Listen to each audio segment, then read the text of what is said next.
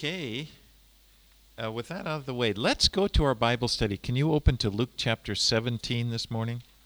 はい、では、えー聖書の学びに入りたいと思います。今朝はルカの福音書の17章からになります。Now, Jesus is on his way to Jerusalem. He's determined to go to Jerusalem and he knows he's going to be crucified. イエスは今、このエルサレにエルサレムに向かって、まあ、あの進んでいるところになります、えーこれからそのエルサレムに行って、そしてそこで十字架につけられるということをご存知でした。And there's been an increasing amount of hostility between him and the religious leaders. そしてこのイエスと宗教指導者たちの間には敵対心がどんどん大きくなっていました。And in the last chapter, he confronted the Pharisees on their love of money, remember, and their, and, 先週学んだ章のところ、この一個前の章のところでは、イエスはこの金銭を愛し、そしてまた人からよく人々からよく思われたいと思っているパリサイ人たちと、まあ、直面するン。So that's the kind of the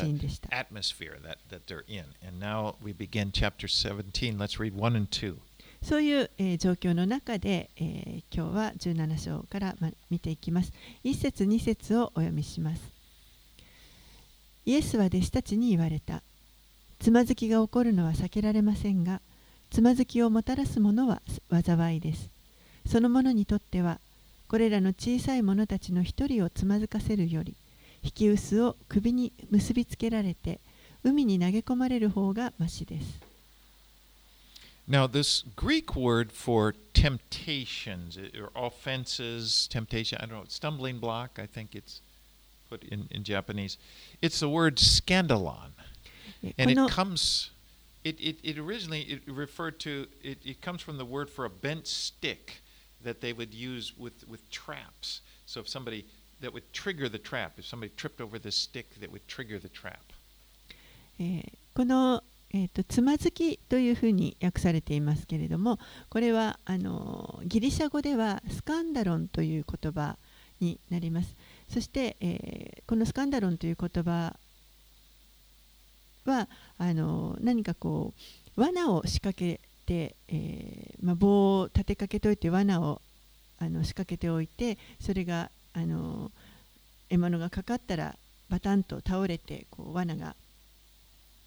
にかかるというそういった、えーその罠のとかあのつまずきとかそういった言葉のあスカンダロンという言葉です。And Jesus is saying it's a very serious thing to cause someone to stumble in their faith. イエスはここで、えー誰かの信仰につまずきをもたらすということこれは非常に深刻なことであると言われています。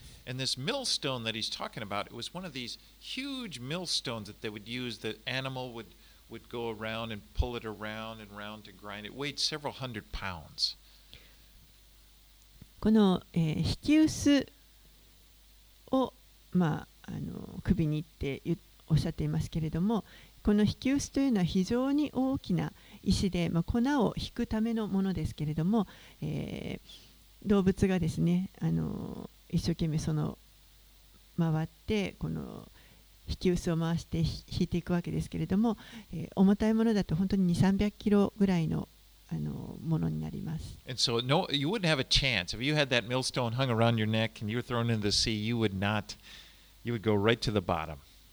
ですからそのような大きなものをあのもし首に巻きつけて海に入れられてしまったらもうあのあっという間に海底に沈んでしまって二度と浮き上がってくることはできないと思います。And so Jesus is saying the fate of someone that causes somebody to stumble in their faith is worse than that. ですからイエスがここで言われているのは、えー誰かにつまずきをもたらすようなもののその結果というのはそのように引き薄を首につけられて海に入れられるよりももっとひどくひどいものだということを言われています。And when, when he says little ones, it this can either mean children, like little children, or it can mean people that are new in the faith. ここに出てきているこの小さい者たちというのは、えー子供たちということも考えられますしももしくはあの信仰を持って間もないものというふうにもあの考えられると思います。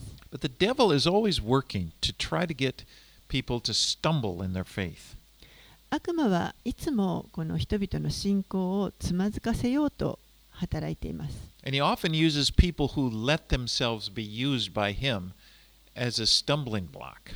そして、えー、しばしばですねこう、利用できそうな人を使って、そして、えー、誰かのつまずきの意石とします。It could be someone who tries to get some, you know, tries to get them not believing, you know, to to to say to be against the faith in God. ですから誰かを使ってですね例えば、えーこう神を信頼しさせないようにする信頼することからさすることを妨げようとすることがあります。 Or it could be somebody that's a leader or somebody in a big position that, that does something bad that causes other people to look at it and say, oh, those Christians, they're rotten. You know, they're, they're horrible people. またはこのある人たちが、まあ、何かあの指導者とか教師というふうに自分で自分を主張しているような人たちが、えーこうちょっと神に従っていないような不従順な行動をとってそして人々の信仰を人々を信仰からこう引き離そうとするそれを見る人たちはまた周りの人たちはあだからクリスチャンは本当に悪いものなんだというふうに言ってしまう。But Jesus says it's a serious thing, that God considers that's a serious offense. でもこの人をつまずかせるということこれは本当にイエスの言葉によると非常に深刻な重要なことであるということです。All right, let's read verses 3 and 4. 3節4節あなた方は自分自身に気をつけなさい。兄弟が罪を犯したなら戒めなさい。そして悔い改めるなら許しなさい。一日に7回あなたに対して罪を犯しても7回あなたのところに来て悔い改めますというなら許しなさい。The rabbis in, in Jesus' day used to teach that you should forgive your brother up to three times. えー当時のあのラビたちというのは、え3回まで兄弟たちを許しなさいというふうに教えていました。Well, Jesus doubles that and then adds one when he says seven times. イエスがここで7回と言われたということは、そのラビたちが教えている回数を倍にしてさらに1を加えています。But of course, Jesus is not setting the limit at seven, you know, and, and then, you know, that's all. That's it. You just need to forgive seven times. He's just trying to say, you need to forgive. でももちろんこれはイエスが言われたのは7回が限度だということではありません。7回まで許したらもうそれで終わりということではもちろんなくて、えーあなた方は人を許しなさいということを言われています。Because forgiveness is really at the heart of the gospel. 許すということ、これは本当に福音の核心の部分だと思います。It says, um, it, it says in, in uh, I'm sorry, trying to get this to go down. Uh, in in Ephesians 4:32, be kind to one another, tenderhearted, forgiving one another as God in Christ Jesus forgave you. エペソビテの手紙の4章32節のところには、互いに親切にし、優しい心で許し合いなさい。神もキリストにおいてあなた方を許してくださったのです。Included in the Lord's Prayer are, are, are the words, and forgive us our sins as we will forgive those who sin against us. また、主の祈りの中には、えーこのようにあります。私たちの負い目をお許しください。私たちも私たちに負い目のある人たちを許します。 You know, The Lord has forgiven us so much, more than seven times. 主は私たちを本当にもう7回どころじゃなくたくさん許してくださっています More than 70 times seven.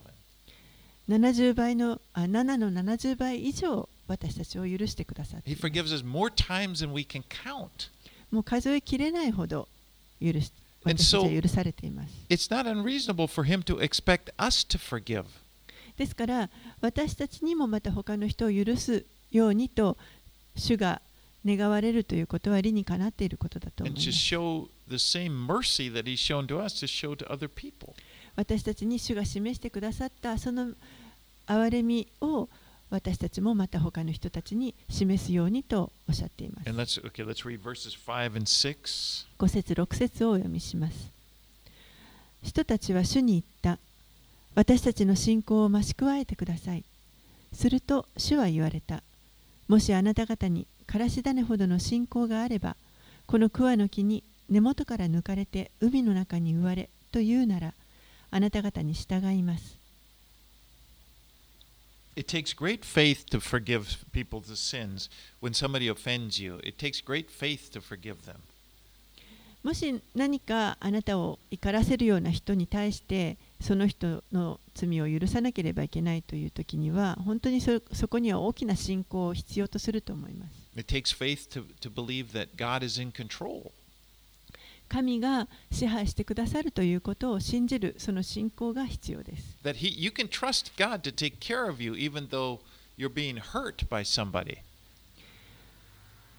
例えば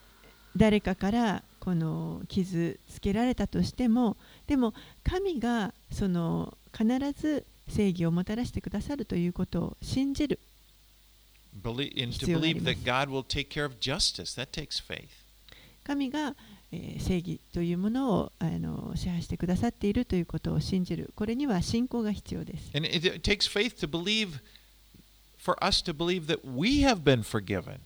そして私たち自身が許されているということをこそこに信頼を置いて、そしてだから他の人を許すことができるということを信じることが必要です。And this faith, or this, this faith, is is really contrary to our sinful nature.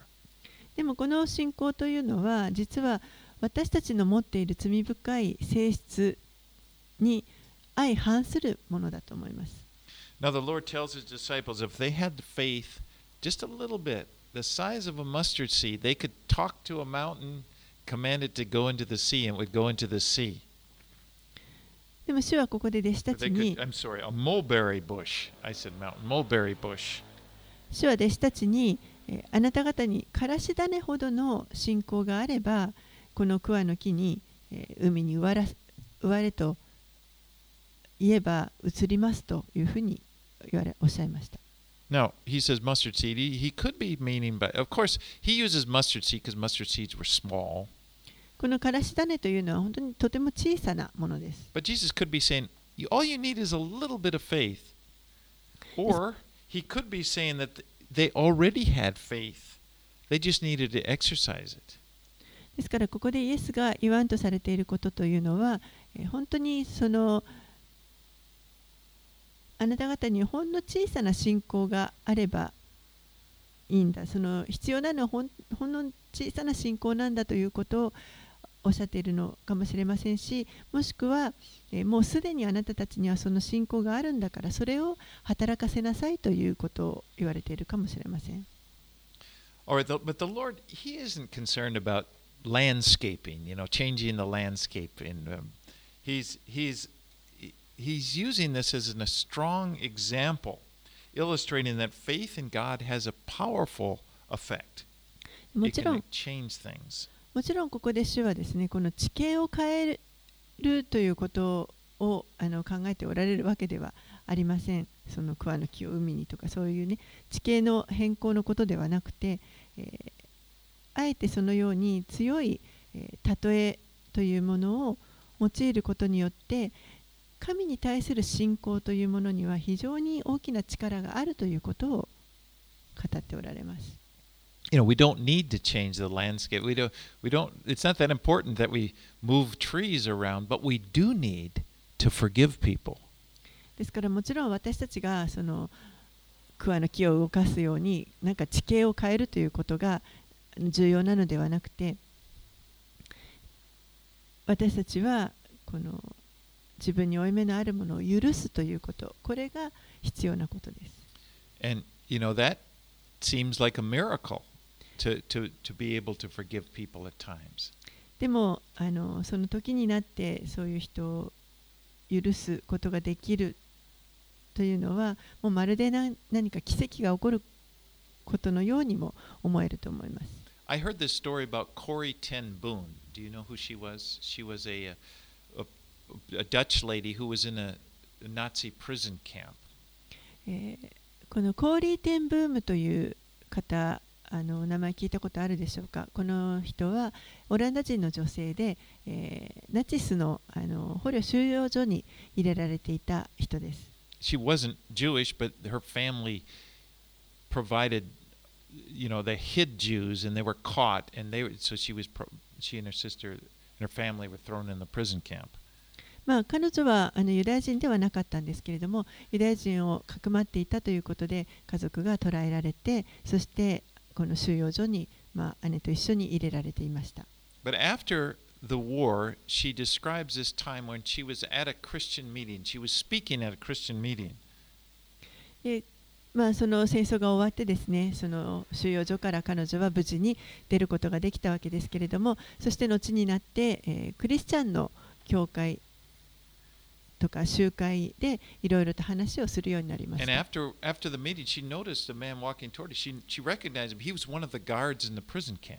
で、ある時そのクリスチャンの集会で話をした時に、し終わった後に、向こうから一人の男性がやってくましたけれども、その人が、あのその捕虜収容所のところで監視をしていた人だったということがに気づきました。彼女はちょうどその集会の中で、え、いかに許すということが大切かという話をしたばかりでした。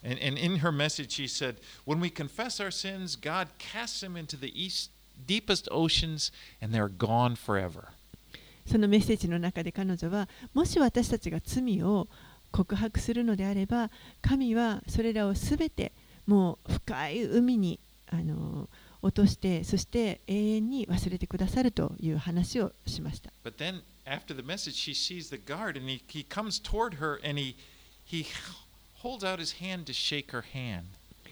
でその話が終わった後に、えー、その彼女のところにこの監視だった人がやって来たわけです。そして彼女の手をあの取って握手をしました。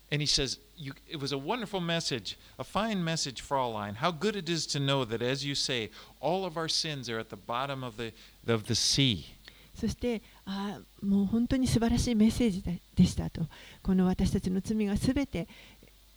海の底に投げられて忘れられるということはなんと素晴らしいことでしょうと。And, uh, and then he held out his hand and he asked her, Can you forgive me? そして彼は続けてですね自分がクリスチャンになったということを彼女に伝え私のことを許してくださいというふうに言いま And し she said she, she remembered his cruelty, and she said, honestly speaking, she had nothing but cold feelings. She, she felt nothing for this guy. たでも彼女はこの氷点ブームは、えーその当時のことをあの収容所にいた時のことを思い出してしまってそしてもう本当にこの男性に対して何の感情も抱くことができませんでした But she knew she had to forgive. でもこの人を許さなければいけないということは彼女は知っていました She just, too, too silently to herself, she just prayed. She said, uh, I can just, I can lift my hand, but I can't do anything else. そこで彼女はこう黙って心の中で祈って私はもうこの手を差し出すこと以上にはできません And she said, Lord, you provide the feeling. あなたがあなたの思いを私に与えてくださいと主に祈りまし But た then she describes, as she did that, she was obedient. She lifted up and, and took his hand as he asked her, and and and and she did she did that, and as she did, she said, "An incredible thing took place." I'm quoting her here. An incredible thing took place. The current started in my shoulder and raced down my arm, sprang into as we joined our hands, and then this healing warmth seemed to flood my home, whole being, bringing tears to my eyes. そして、えーその祈祈った後にですねこの手を、あまあ、あ握手をし 求めて差し出された手をあの取った時に信じられないことが起こりましたと彼女は言っています。それは、えーもうその時にまるで電流が私の肩から腕そして手先にを通ってそして握手をした相手の手に伝わっていくようでした。でもとても温かいあの癒しのもの感情がこう滝のように私の体全体を覆ってもう涙が溢れました And then she just, she just, she, she cried and she said, with all, of- uh, I forgive you, my brother. She said, I forgive you with all of my heart. And she was able to, do- it just was this big release. そしてもう本当に泣きながらその男性に向かってあなたを許します兄弟というふうにもう心からあなたを許しますということが言えて彼女は本当にそこで解放されました So to Corey Tim Boone, it took a lot of faith. She had to, it took faith for her to hold up her hand and extend it to this guy and offer him forgiveness. このコーリー・テンブームにとって、えー手を差し出してその相手の手を取ってさらに相手を許すということこれは本当に大きな信仰が必要でした The feelings weren't there. もう彼女の感情としてはそこには何もありませんでした。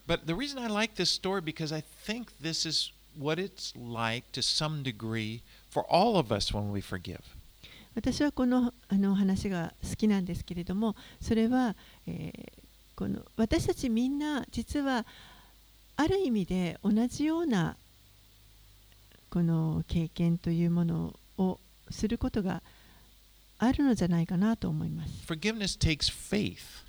許すということ、許しというのは信仰を必要とします。 But if we exercise, now I'm, this is back to what Jesus was talking about in, when he was talking about the lesson of faith, the faith of a mustard size seed. If we exercise the faith that we have, God responds by giving the power to do what seems to be impossible to do.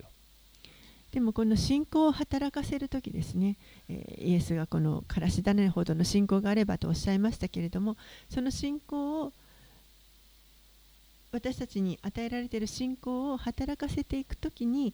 神が本当にもう不可能に思えるようなことができるようにその力を与えてくださいま But す we got to make that decision. We, we have to make the decision by faith.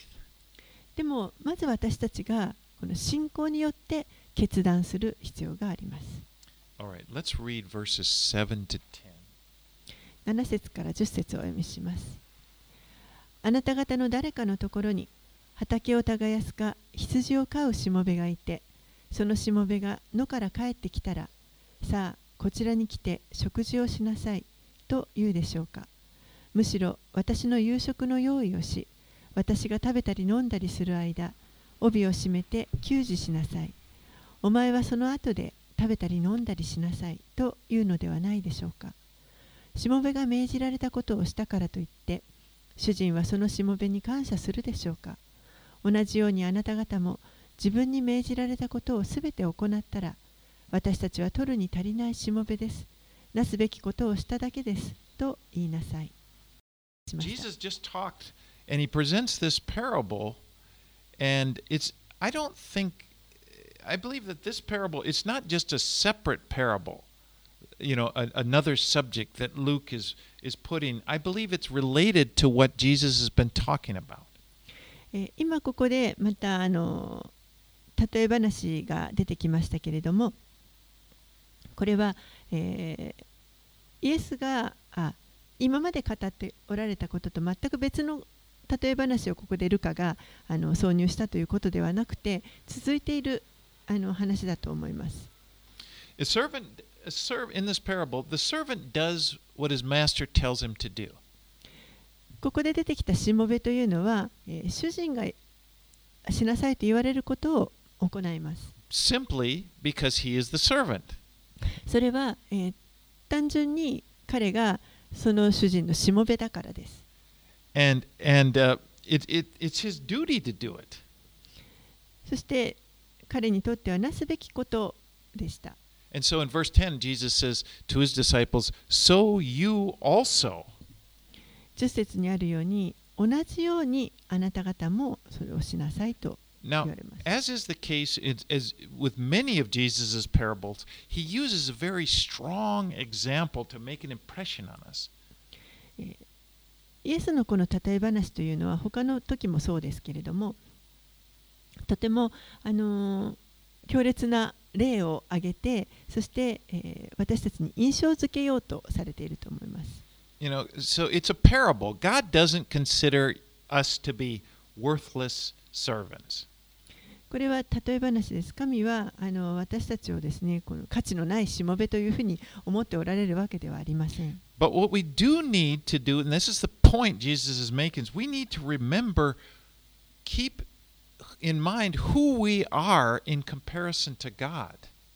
私たちは、えーこ神とこの自分を対比したときに私たちがどういうものであるかということこれは常に覚えておく必要があります God is the one who's created us, He's the one who redeemed us.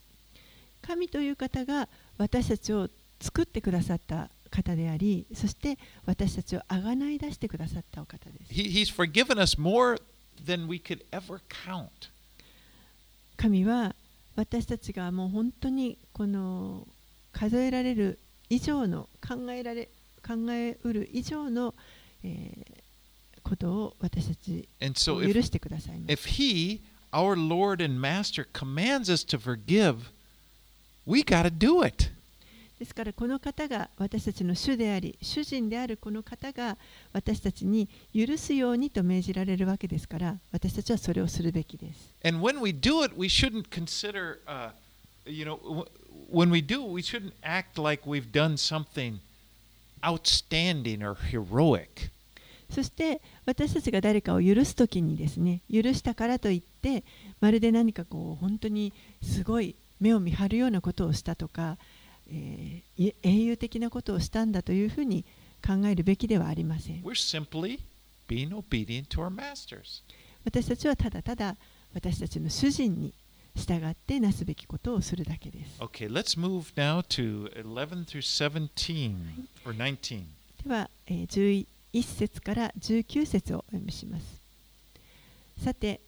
イエスはエルサレムに向かう途中、サマリアとガリラヤの境を通られた。ある村に入ると、サラートに侵された10人の人がイエスを出迎えた。彼らは遠く離れたところに立ち、声を張り上げて、イエス様、先生、私たちを憐れんでくださいと言った。イエスはこれを見て彼らに言われた。行って自分の体を祭司に見せなさい。すると彼らは行く途中で清められた。そのうちの一人は自分が癒されたことがわかると大声で神を褒めたたえながら引き返してきてイエスの足元にひれ伏して感謝した。彼はサマリア人であった。するとイエスは言われた。10人清められたのではなかったか。9人はどこにいるのか。この他国人の他に神を崇めるために戻ってきた者はいなかったのかそれからイエスはその人に言われた立ち上がって行きなさいあなたの信仰があなたを救ったのです So Jesus encounters 10 lepers as he's traveling between Samaria and Galilee. えーイエスはこのサマリアとガリラヤの間をあの旅している時にえー10人のサラートに侵された人たちに出会います And Luke points out that nine of them were Jews and one was a Samaritan. でこのルカによりますとえーそのうちの9人はユダヤ人で1人がサマリア人だったようです Now, normally Jews and Samaritans didn't have anything to do with one another. 通常はユダヤ人とサマリア人というのはもう付き合いはありません In fact, they detested one another. むしろお互い嫌い合っています But in English, we say misery loves company. You you don't need to translate that, but it's because they're lepers now, so th- they're together. It doesn't matter. でも彼らは、えーサラートに侵されているというその共通項が あったので、まあ、あのそのユダヤ人だとかサマリア人だとかに関係なくあの一緒にいたようです。But they stood at a distance, as lepers were commanded to do by the law. They were to stay at a distance. But they cried, Jesus, Master, have mercy on us. でもあの立法にあるように彼らはちょっと人から距離を置いて遠くに立ってそして叫んで、えーイエス様先生私たちは憐れんでくださいと言いました。この福音書を見ていきますと、イエスは本当にいろんな方法を持って人々を癒されています。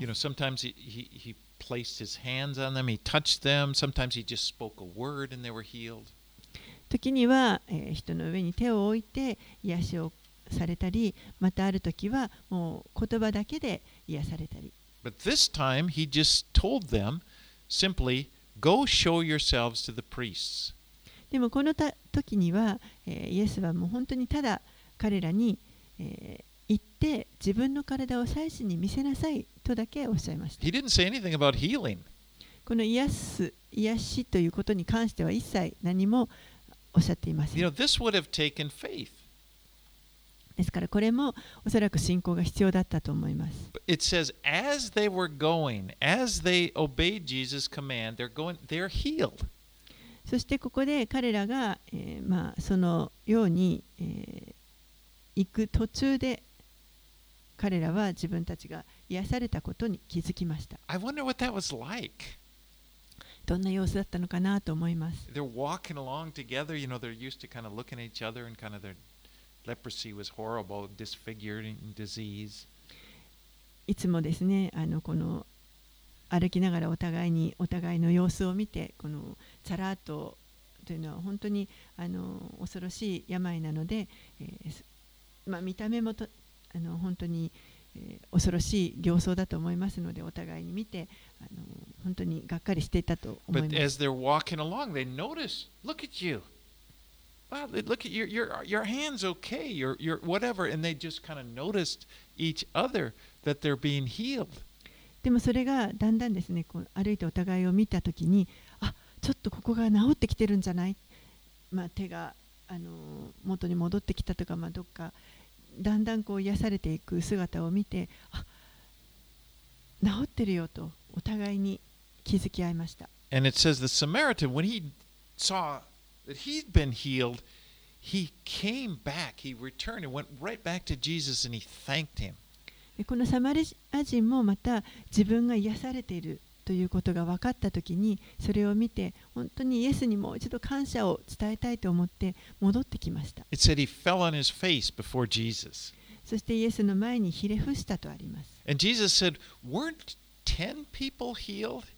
するとイエスは10人が癒されたのではなかったのですかという。Where, where are the other nine? 他の9人はどこにいるのですか And, and Jesus here, he refers to the Samaritan as this foreigner. そしてイエスはこのサマリア人のことに対してこの他国人というふうにおっしゃいました。Now, interesting, notice this is not a parable. This is something that, that describing a real thing that happened. で、えっとこれはこの話はあの例え話ではなくてですね実際にお起きた出来事が記録されています。Because in his parables, sometimes you remember, like the Good Samaritan, and so on, Jesus would choose a Samaritan in order to, you know, really make a powerful point. えー書書にもありましたけれども例え話の中では時に、えーイエスはこのサマリア人というのをあの例えの中に入れてですねそしてあの、まあ、印象づけて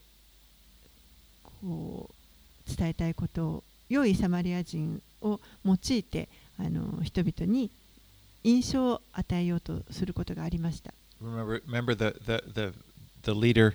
had asked the lawyer, said, Who is my neighbor? Then Jesus told that story where, where the hero of the story was a Samaritan. ある指導者が誰が私の隣人なんでしょうかとイエスに聞いたときにイエスが例え話をして、えーこのサマリア人の話をされました。But I think that one reason this Samaritan, this leper that was healed, would have been so overjoyed was that he knew that Jesus was a Jew and that he was a Samaritan. でこのサマリア人がここで癒されたサマリア人がとっても喜んでいたというのはことの理由の一つには、えーイエスはこの人はイエスはユダヤ人で自分はサマリア人であるということをよく分かっていたと思います。And when they went to Jesus, he he may have felt, well, okay, I'm going to go along with these guys, but you know, I'm not I'm not a I'm not a Jew. ですからこの他のユダヤ人の、まあ、同じ病気の人たちと一緒にイエスのところに行った時にもでも自分はユダヤ人じゃないからなと思っていたと思います Maybe he assumed Jesus wouldn't heal him. だからじ自分はユダヤ人じゃないから癒してもらえないかもしれないと思っていたと思います。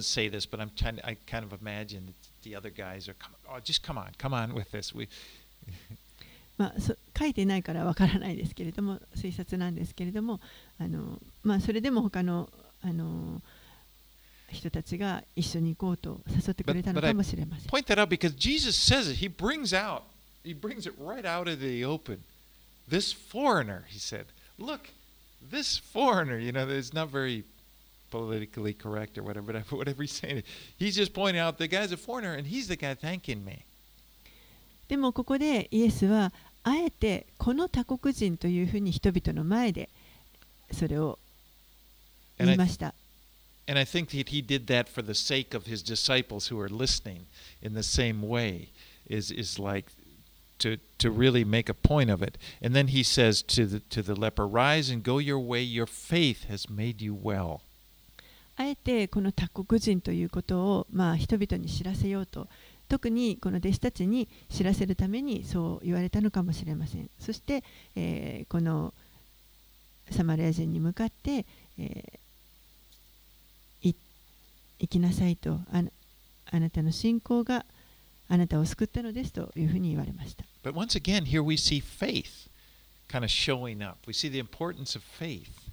でもここに、えー、またこの信仰がいかに大切かということが出てきていると思います。でこの信仰というのは、えー、信仰を信じるということではありません。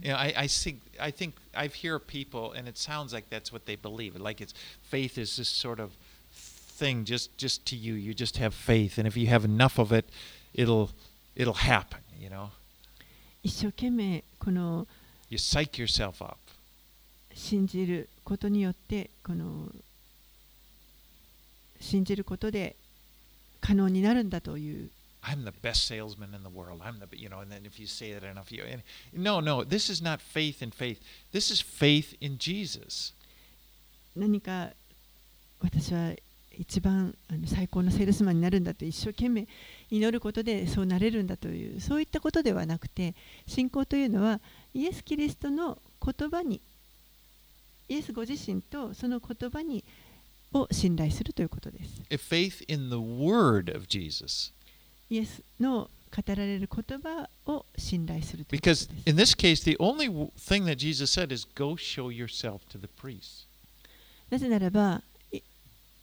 エスがここで彼らに言われたのは、行ってあなた方の体を祭司に見せなさいということだけでした。And だ and he did. He obeyed. It took. He he exercised his faith by obeying what Jesus told him to do. そしてそれを聞いて彼はサマリア人はその言われたことに従うということを信仰を持って行ったということです。But anyway, he he thanks the Lord. でもとにかく彼は本当に神に感謝していました。Now, I think that we in the body of Christ is just, just kind of my feeling that we don't do this enough. 私たちこのキリストの体である私たちのことをこう考えたときにあのあんまりそこまで感謝を実はしてないんじゃないかなと思いました。You know, as I was studying this, I remember thinking, I thought, you know, I, I need to vocalize my thanks to the Lord. I need to do that more. 私自身これを勉強していたときにあの本当にもっとこの声に出して神に感謝をするということをする必要があるなと感じました。You know, think about maybe that's not the case for you, but that, that was what the case for me. But I think think about our prayers. You know, how much of our prayers is is is asking the Lord for something, which is a good thing to do, by the way. まあ、皆さんはそうじゃないかもしれませんけれども私自身はそうなんですがこの祈りということを私たちの祈りを考えた時にあのいかにどれぐらいどれほど あの神に何かを求める祈りをしているかということを思いますでもちろんそれはいいことです But it's also important to vocalize. By vocalize, just speak out. Just thank the Lord for what He's done in our lives. でも同じようにですねこの声に出して神に神がしてくださったことに対して感謝をする感謝を伝えるということこれもとても重要なことです Now, a lot of people think, well, but I don't feel like it. You know, I, don't- I don't. I'm not going to be a hypocrite. I don't feel like it. Well, I found that emotions will often follow my words. でも感情的にはそういう気持ちにならないしなんかあの偽善者っぽくなっちゃうんじゃないかと思うかもしれませんけれどもでも感情というのは実は往々にしてこの言葉についてくることがあると思います。And and as we start thanking God, often I, that's the case. The emotion just comes ap- comes right in. そしてこう神に感謝の言葉を述べているとあの大抵その気持ちも後からついてくるという and you ことがあ become ります。aware of of wow i thank you lord you know it's not like i'm i'm, just, I'm not kind of dr- drumming this up it's sort of like wow thank you wow you really did そして、you really have been good to me そしてだんだん本当に気がついてきて、あ神様、本当にすごいですね、ありがとうございますと、えーこの気持ちもあのそれについてきます。and this is so important to i believe our whole christian life is you know because so many of us we're so used to living by our feelings 私たちのお多くが、えー、この感情によって感情で生きてしまうということがあると思います。何かそういう気持ちにならない時にはそれを行わない。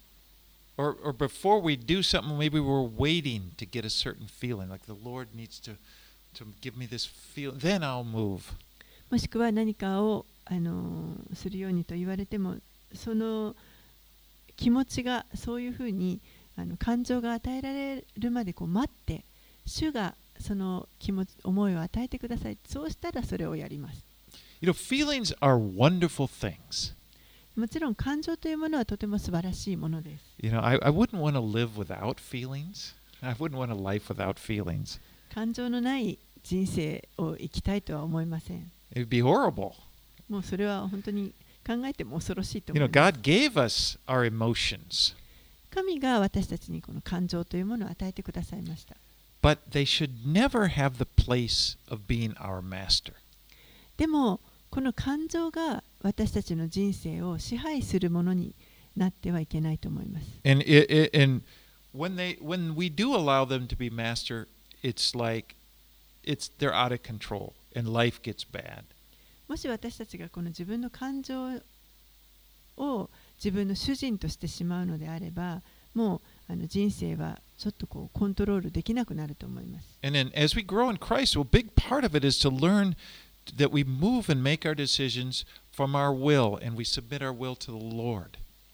私たちはこの主にあって成長していく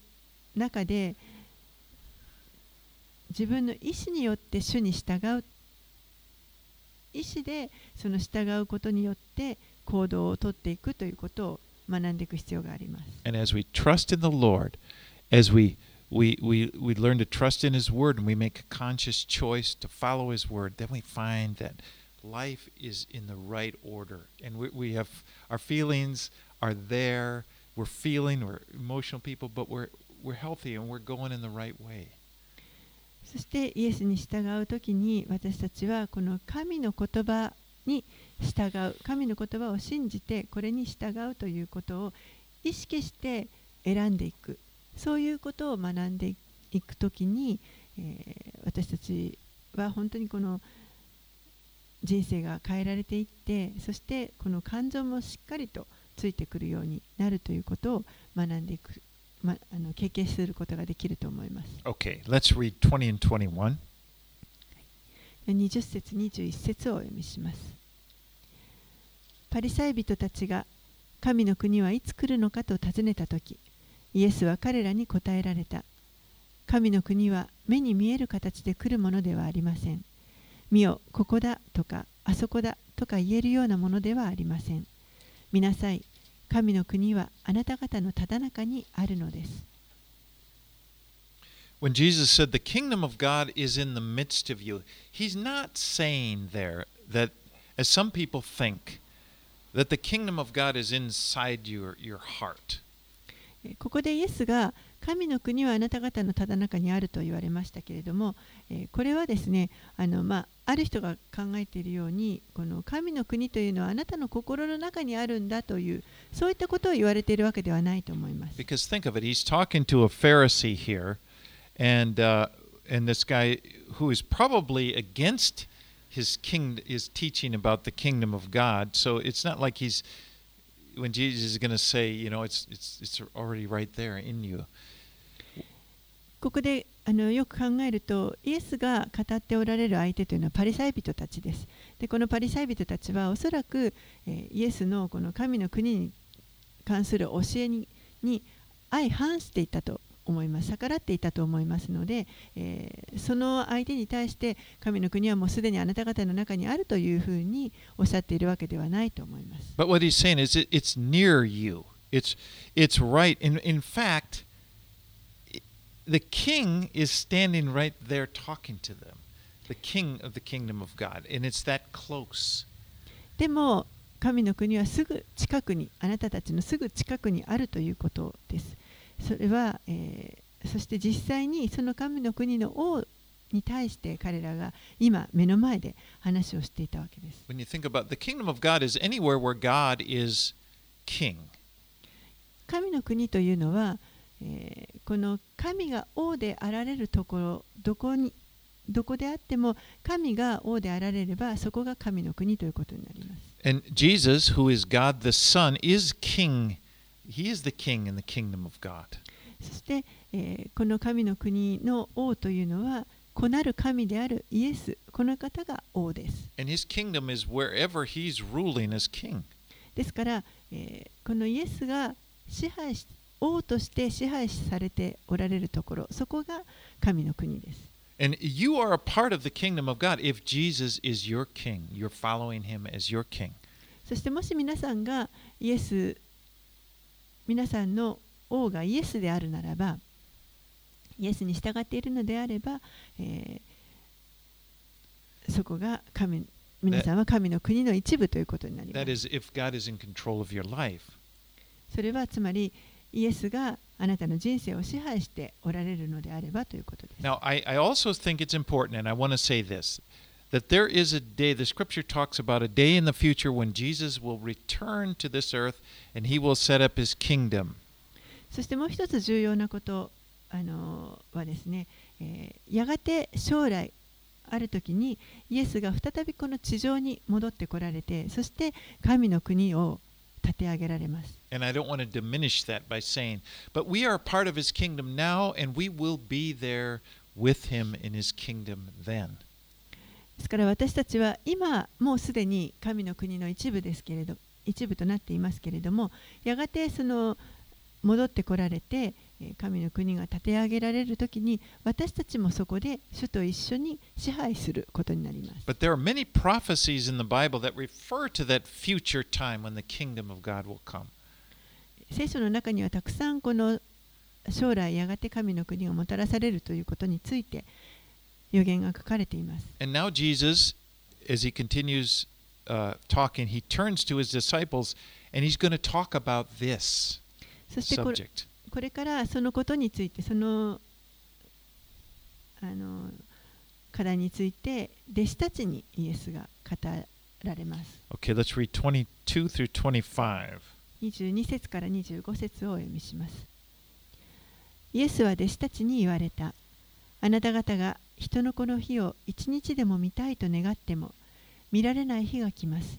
人々は見よあそこだとか見よここだとか言いますが行ってはいけません。追いかけてもいけません。人の子の日、人の子は稲妻がひらめいて天の端から天の端まで光るのとちょうど同じようになります。しかし、まず人の子は多くの苦しみを受け、この時代の人々に捨てられなければなりません。Before Jesus comes again as a returning king, he has to, I'm speaking of this time when he's with his disciples. He has to go to the cross and be crucified. イエスが、えーこの王として戻ってこられるようになるその前にまず、えーこの今弟子たちと話しているこの時ですねまずこれからイエスは十字架のところに十字架に行って十字架であーこの十字架刑につかなければいけません It's interesting that when he is crucified, Pilate is going to have a sign made and put above him that said, This is Jesus, King of the Jews. 興味深いことにイエスがこの十字架につけられる時に、えーピラトがですねこの罪状書きを書きましたそしてそこにはこれはユダヤ人の王イエスであるという罪状書きをそこに掲げました And he's going to do that in order to spite the Jewish leaders. That's his whole purpose, just to irritate them. But nonetheless, God, it's true. ピラトはそれをこの、まあ、ユダヤ人の指導者たちユダヤ人たちをのへの嫌がらせのつもりでそれをつけるわけですけれどもでもあのどんな理由であれそこに書かれていることは事実ということになります But when Jesus comes again, everybody's going to notice. でもイエスが再び戻ってこられる時には全てのものが知るようになりま He す says it will be like the lightning that flashes across the sky. その時にはもう本当に稲妻が空を走るようなものだと。And Jesus warns, don't believe anybody who claims to be the Messiah. そして、えー、誰かがここにメシアがいるとか言っても、あの誰も信じないようにと警告しています。見よ、ここだとか、あそこにいるとか、いろいろなことを言う人がいても、それは信じないようにと言われています。When he comes again,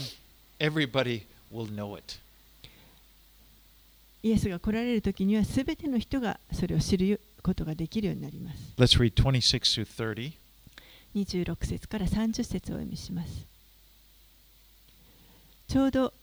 ノアの日に起こったのと同じことが人の子の日にも起こります。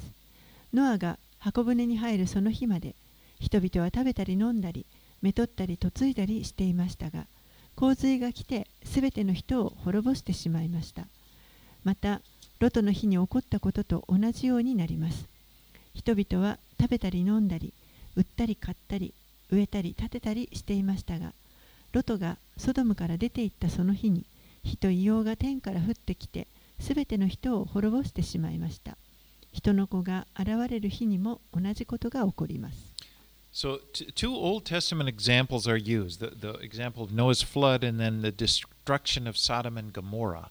ここで2つあの旧約聖書に出てきてきたあの話ですね、えーノアの洪水の話とまたソドムとゴモラが滅び滅ぼされる話が、えー例として挙げられています And in both of those instances, people didn't believe judgment was coming, and they they they carried on as they normally did, eating and drinking, and and then judgment came upon them suddenly, took them by surprise. どちらの場合も、えー当時人々は全くその裁きがやってくるということはしあのに信じていませんでしたそして、えーいつも通り食べたり飲んだり、えー普通に生活をしているところに突然この裁きが彼らに襲いました But it's interesting in both of those examples,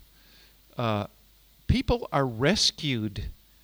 out of the situation before the judgment comes. でも興味深いのはこの、え、両方のケース両方ともですね、え、その裁きが下される前に人々ある人々が、え、そこから救い出されて取り去られています。ノアとその家族は、え、箱舟の中に入れてもらいました。またロトとその家族も、えーこのソドムが滅ぼされる前にそこから、えー救い出されました And the Bible talks about an event that will take place before this final tribulation play th- that will take place on earth. And though it, it talks about those who are still alive, the believers in Jesus will be taken up into heaven. 聖書はこの最後の観難が、えー起こる前にですね、えーある出来事があるというふうに教えています。でそれは、えーその時に生きている人そしてイエスをに従っている人が、えーその出来事が起こる前に裁きが起こ下される前に天に引き上げられるということです。And, and you can see this in, in 1 Corinthians and, and especially in 1 Thessalonians. で第一コリント人の手紙やまた特に第一テサロニケの手びあの手紙の中に書かれています。1 Thessalonians 4.17 is one of the, probably the clearest one. 第一テサロニケの手紙の4章17節があのよくあのはっきりと書かれてあるところで And す。I'll just, it it says, Then we who are alive, who are left, will be caught up together with them in the clouds to meet the Lord in the air, and so we will always be with our Lord. 第一テサロニケ4章の17節それから生き残っている私たちが彼らと一緒に雲に包まれて引き上げられ空中で主と会うのです。こうして私たちはいつまでも主と共にいることになります。So I just, I take that literally. 私はこれを文字通り受け取っています。I know that not all Christians do.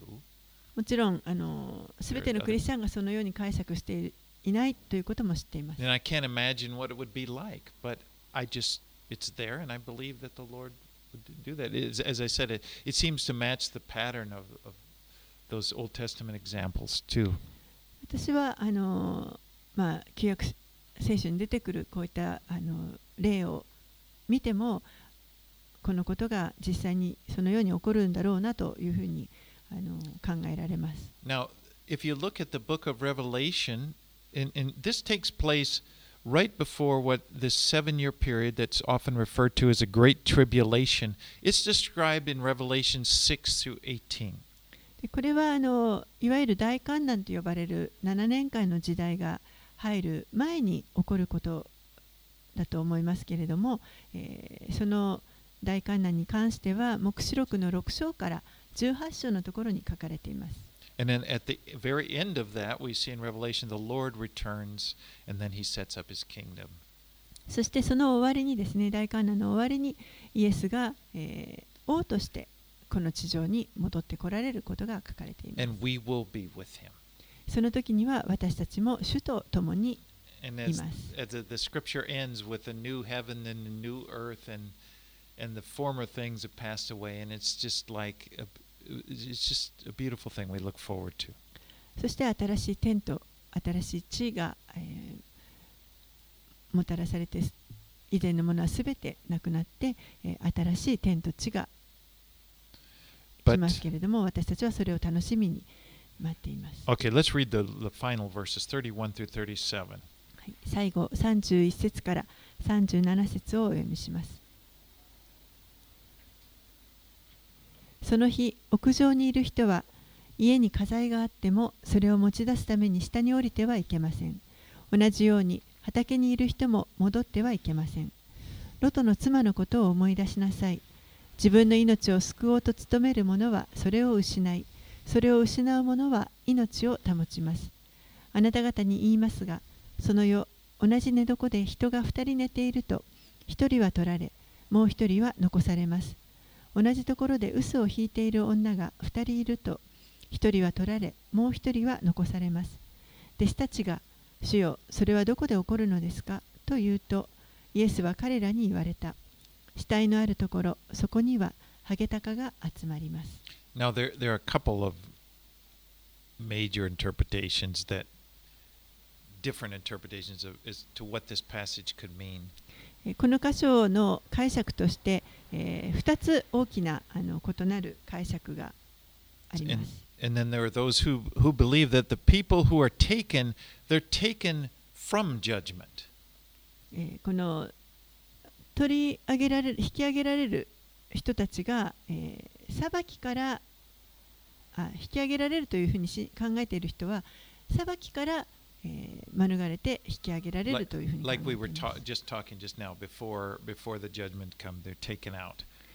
きが下る前に、まず先に引き上げられるということです。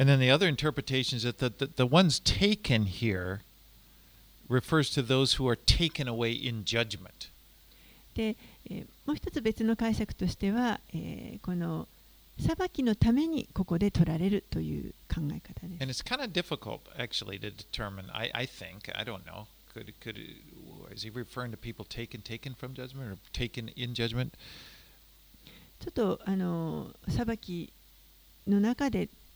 挙げられるということはちょっと私は解釈が難しいなとは思っています。I just, to me, it's just a difficult passage. I'm not quite sure.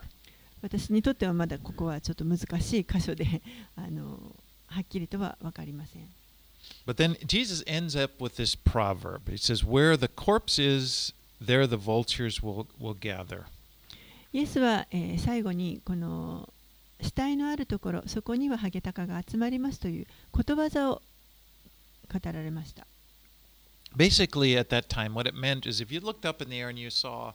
one vulture flying around, it wouldn't mean much. えーこのハゲタカが1羽で空を飛んでる時にはあまりそんな大きな意味はないと思います。just think, "Well, he's out looking for something to eat, or 何 doing か what he's doing." 何をしてるのかなとか何か餌でも探してるのかなと思いま But す。if you looked up and saw a bunch of vultures like this circling, you'd know there's some they're, they're there for a reason. There's a core there's there's some carrion there. They're gonna でも何羽かまとまってハゲタカが集中してそこに飛んでいたとしたらもうそこにはその下には何かがあるということがわかると思います。何かがあるので理由があって集まっているんだということがわかります。And so Jesus in context is saying, like, if you just saw one sign, that's one thing. But if you start to see many, many signs, you know something is going, something is happening. ですからここでイエスが言われているのは印が何か一つ起こったということは何かまああのそんなに大きなことではないかもしれないけれどもでも印が次から次へとたくさん起こる時には、えー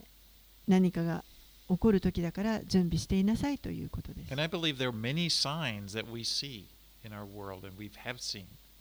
そして私たちは今この世の中でたくさんの実は印を見ていると思います。で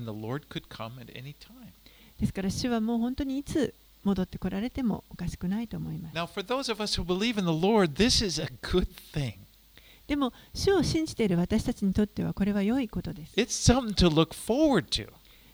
もうあの期待して待ち望んでいることです。It's an answer to prayer. We pray, Your kingdom come, Your will be done on earth as it is in heaven.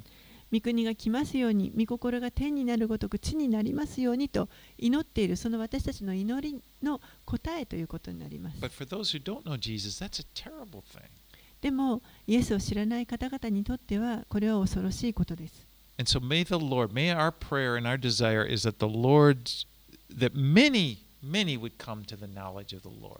ですから私たちの祈りとしてはもう本当に多くの人たちがたくさんの人が主のもとに来ることができるようにと